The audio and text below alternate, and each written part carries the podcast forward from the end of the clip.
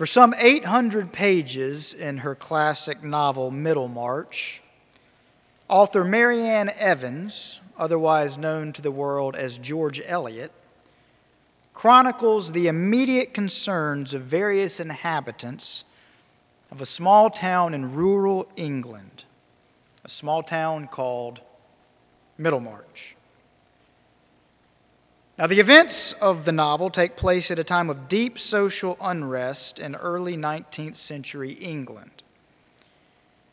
And for some 800 pages, George Eliot gives us penetrating insight into the way different individuals in the town engage with and are simultaneously affected by the changing world around them. 800 pages focused on the here and now.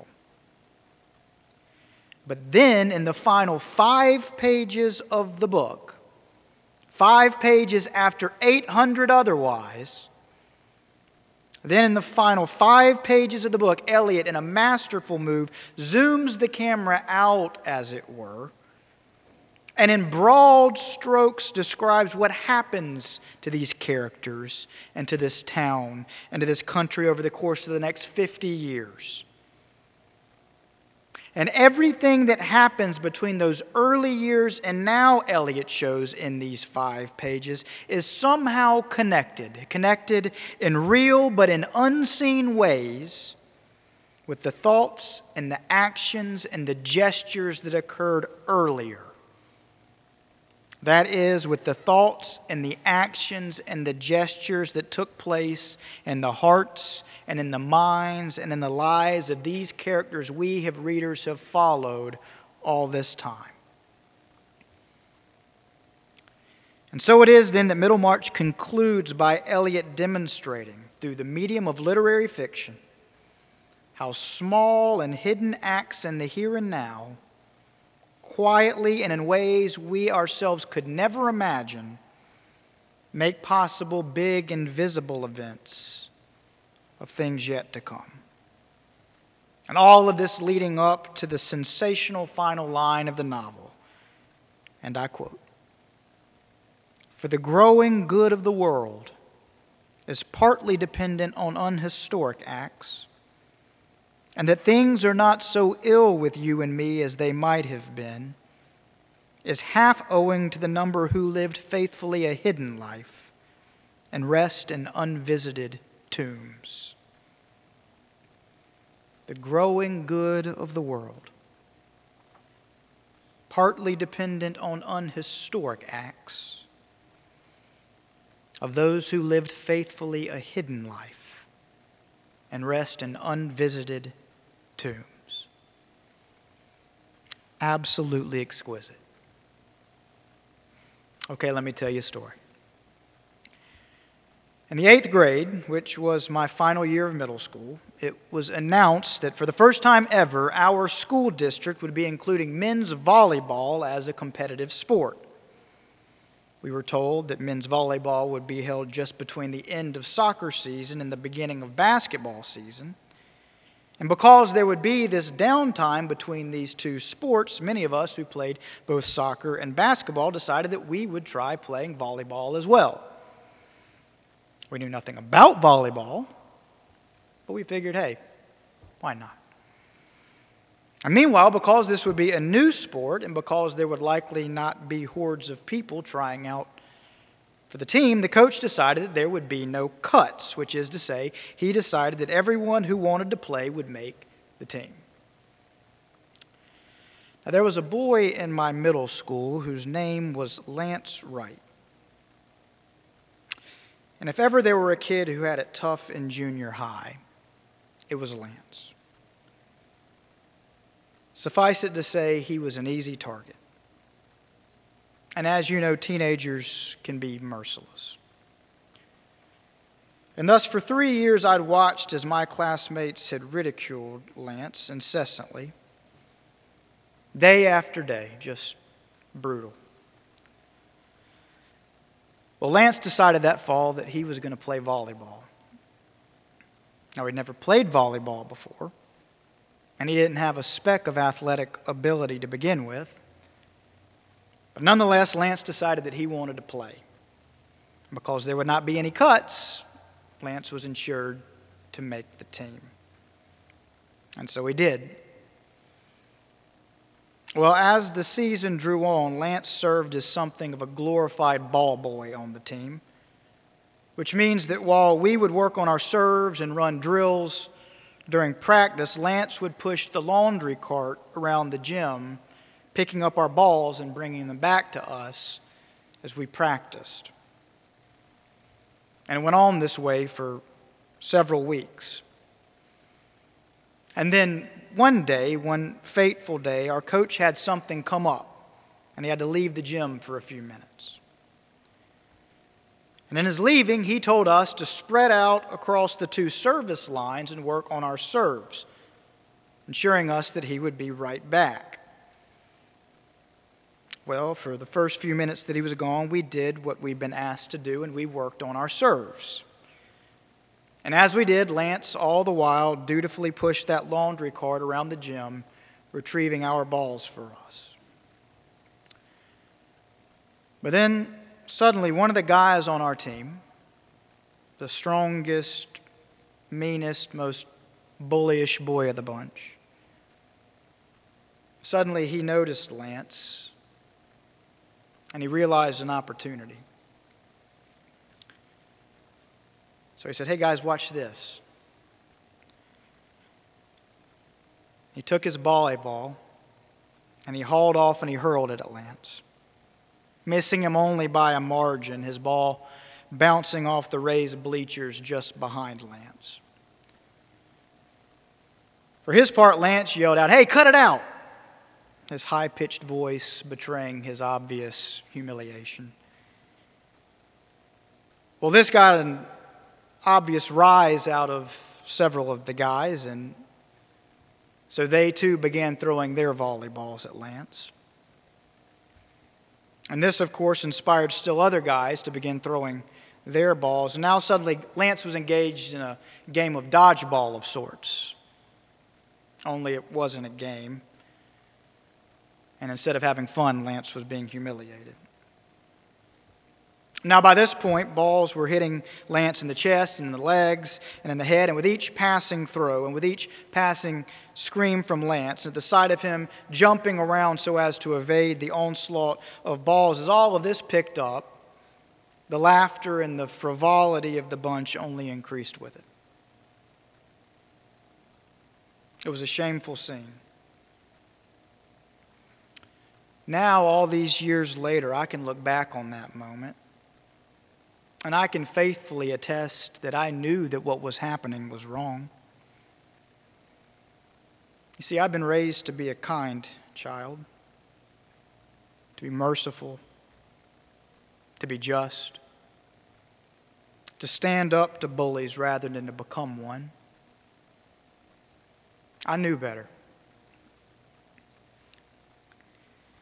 But the pressure of fitting in can be so strong. And the fear of alienation can be even stronger than that.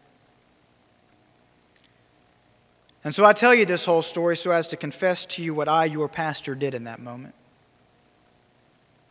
Watching Lance dance around in distress, hearing him crying out for us to cut it out, watching this, hearing this, knowing what I should do, here's what I did took the ball that was in my hand, the one I was supposed to be using to practice my serve with, and I instead hauled off and I hurled it at Lance, hitting him right in the chest and evincing from him a guttural gasp. Boo! I can hear it to this day. Not two minutes later, our coach returned to the gym we proceeded to act like we'd been practicing our serves the whole time. Lance, too ashamed to tell on us, went right along with picking up the balls. And that was that. And that's the end of the story. And I promise I'll come back to it in a moment. But in order to do this story justice, and in order to do Lance justice, and in order to do this sermon justice, I have to first leave myself suspended in this deeply shameful and unflattering light. And so, having said that, turn with me now to the Old Testament prophet Micah, who in our scripture lesson for today is addressing the people of Israel, trying to show them what a God honoring life really looks like. That is, trying to show them what it really means to live in the way of the Lord. And here, chapter 6 finds Micah asking God, With what shall I come before the Lord? Asking this on behalf of the people of Israel. With what shall I come before the Lord? That is, what words, what actions will prove worthy of God's goodness and mercy? Shall I bring burnt offerings, Micah asks? Or shall I bring thousands of rams?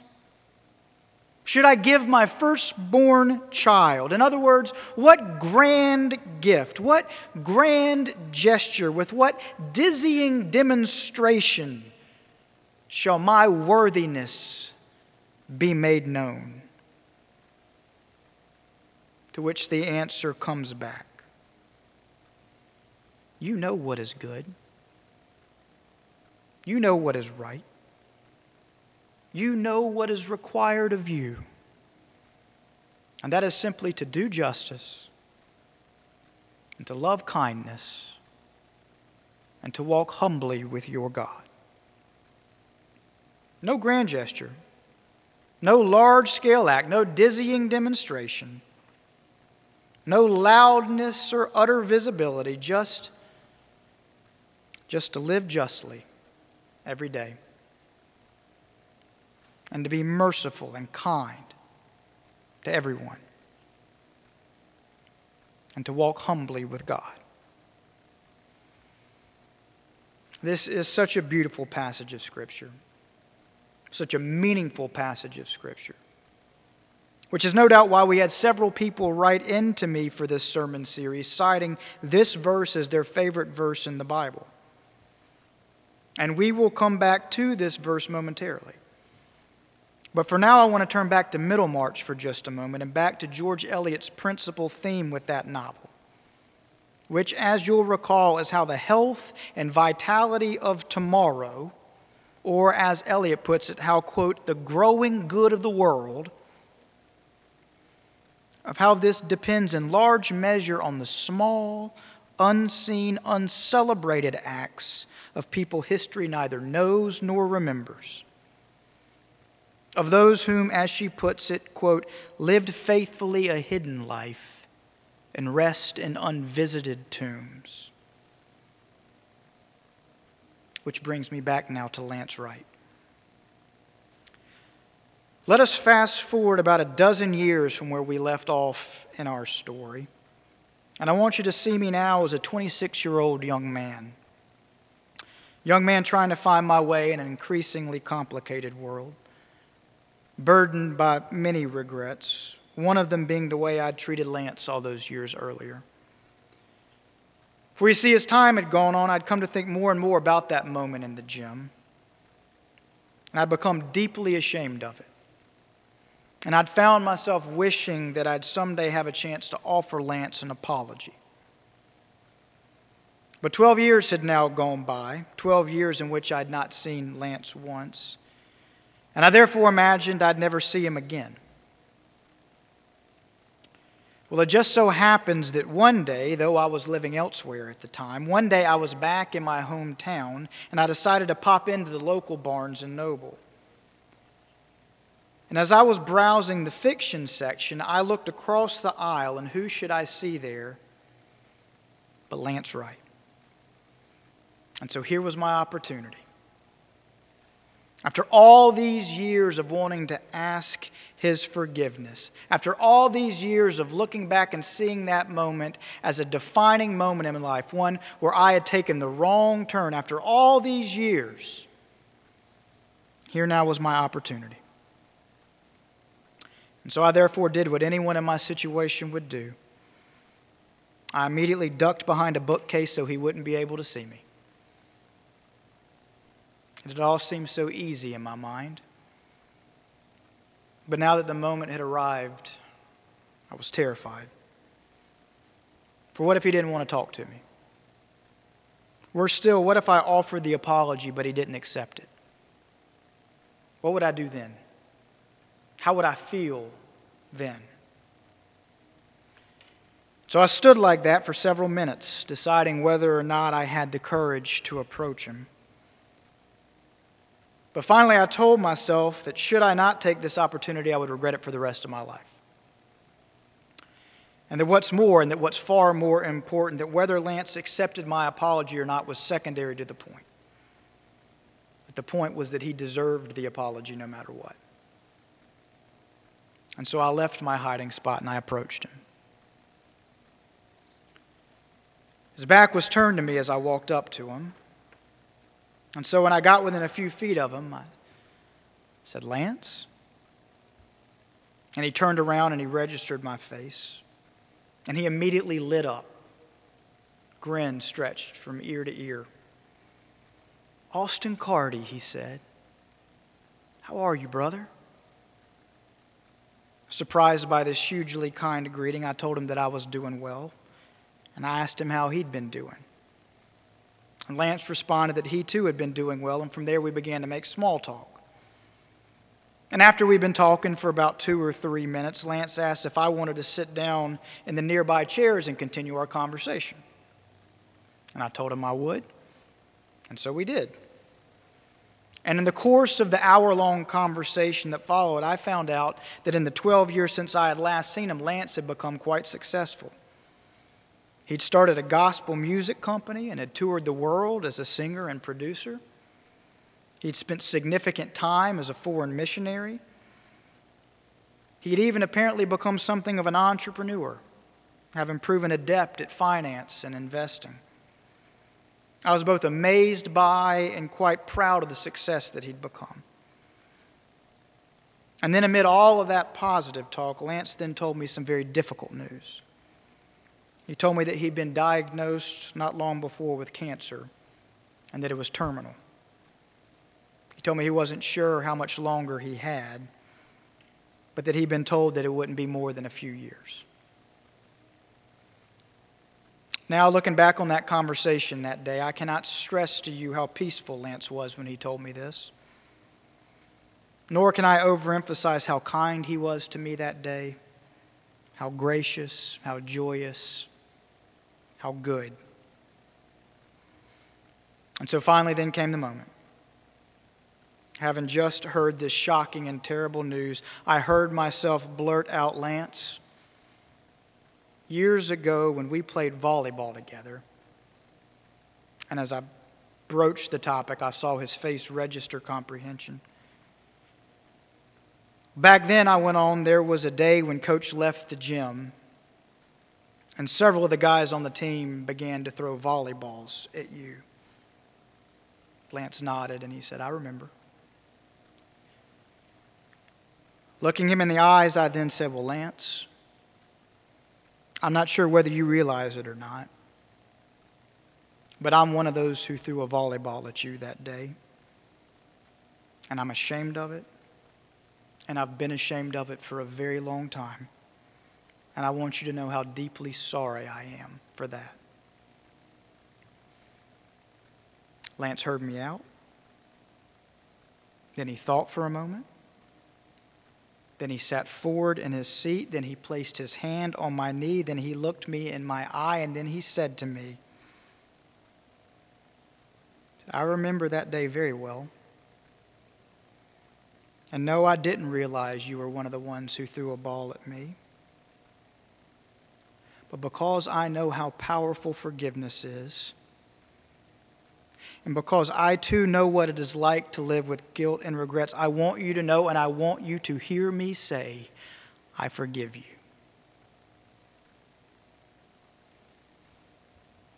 That is a true story. And Lance and I became good friends.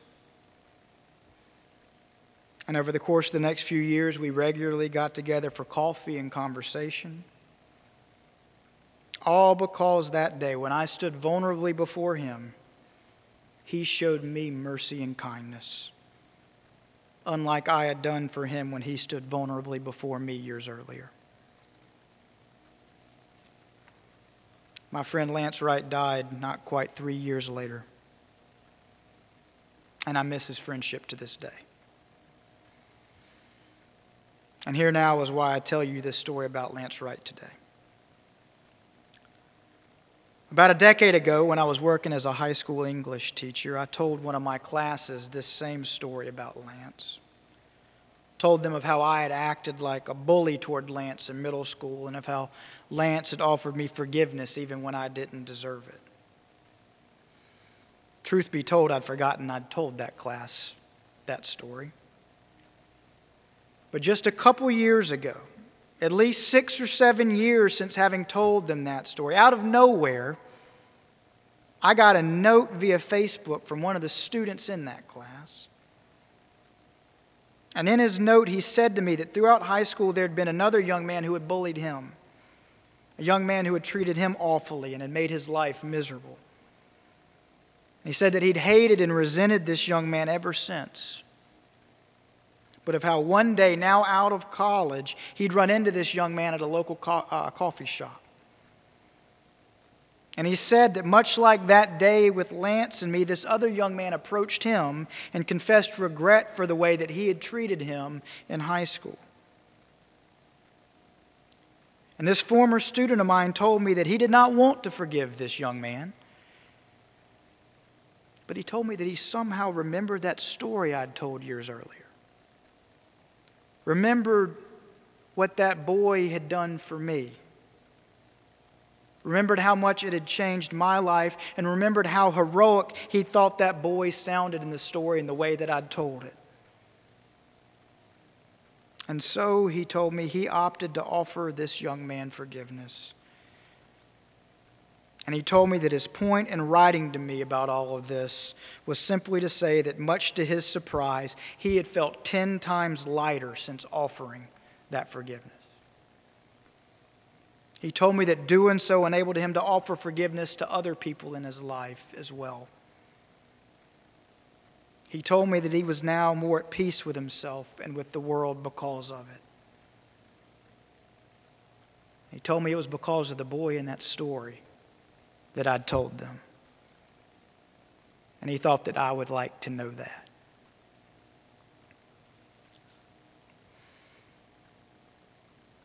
I've spent the vast majority of an overly long story, excuse me, sermon telling you a story. And I hope you recognize that this sermon is the story.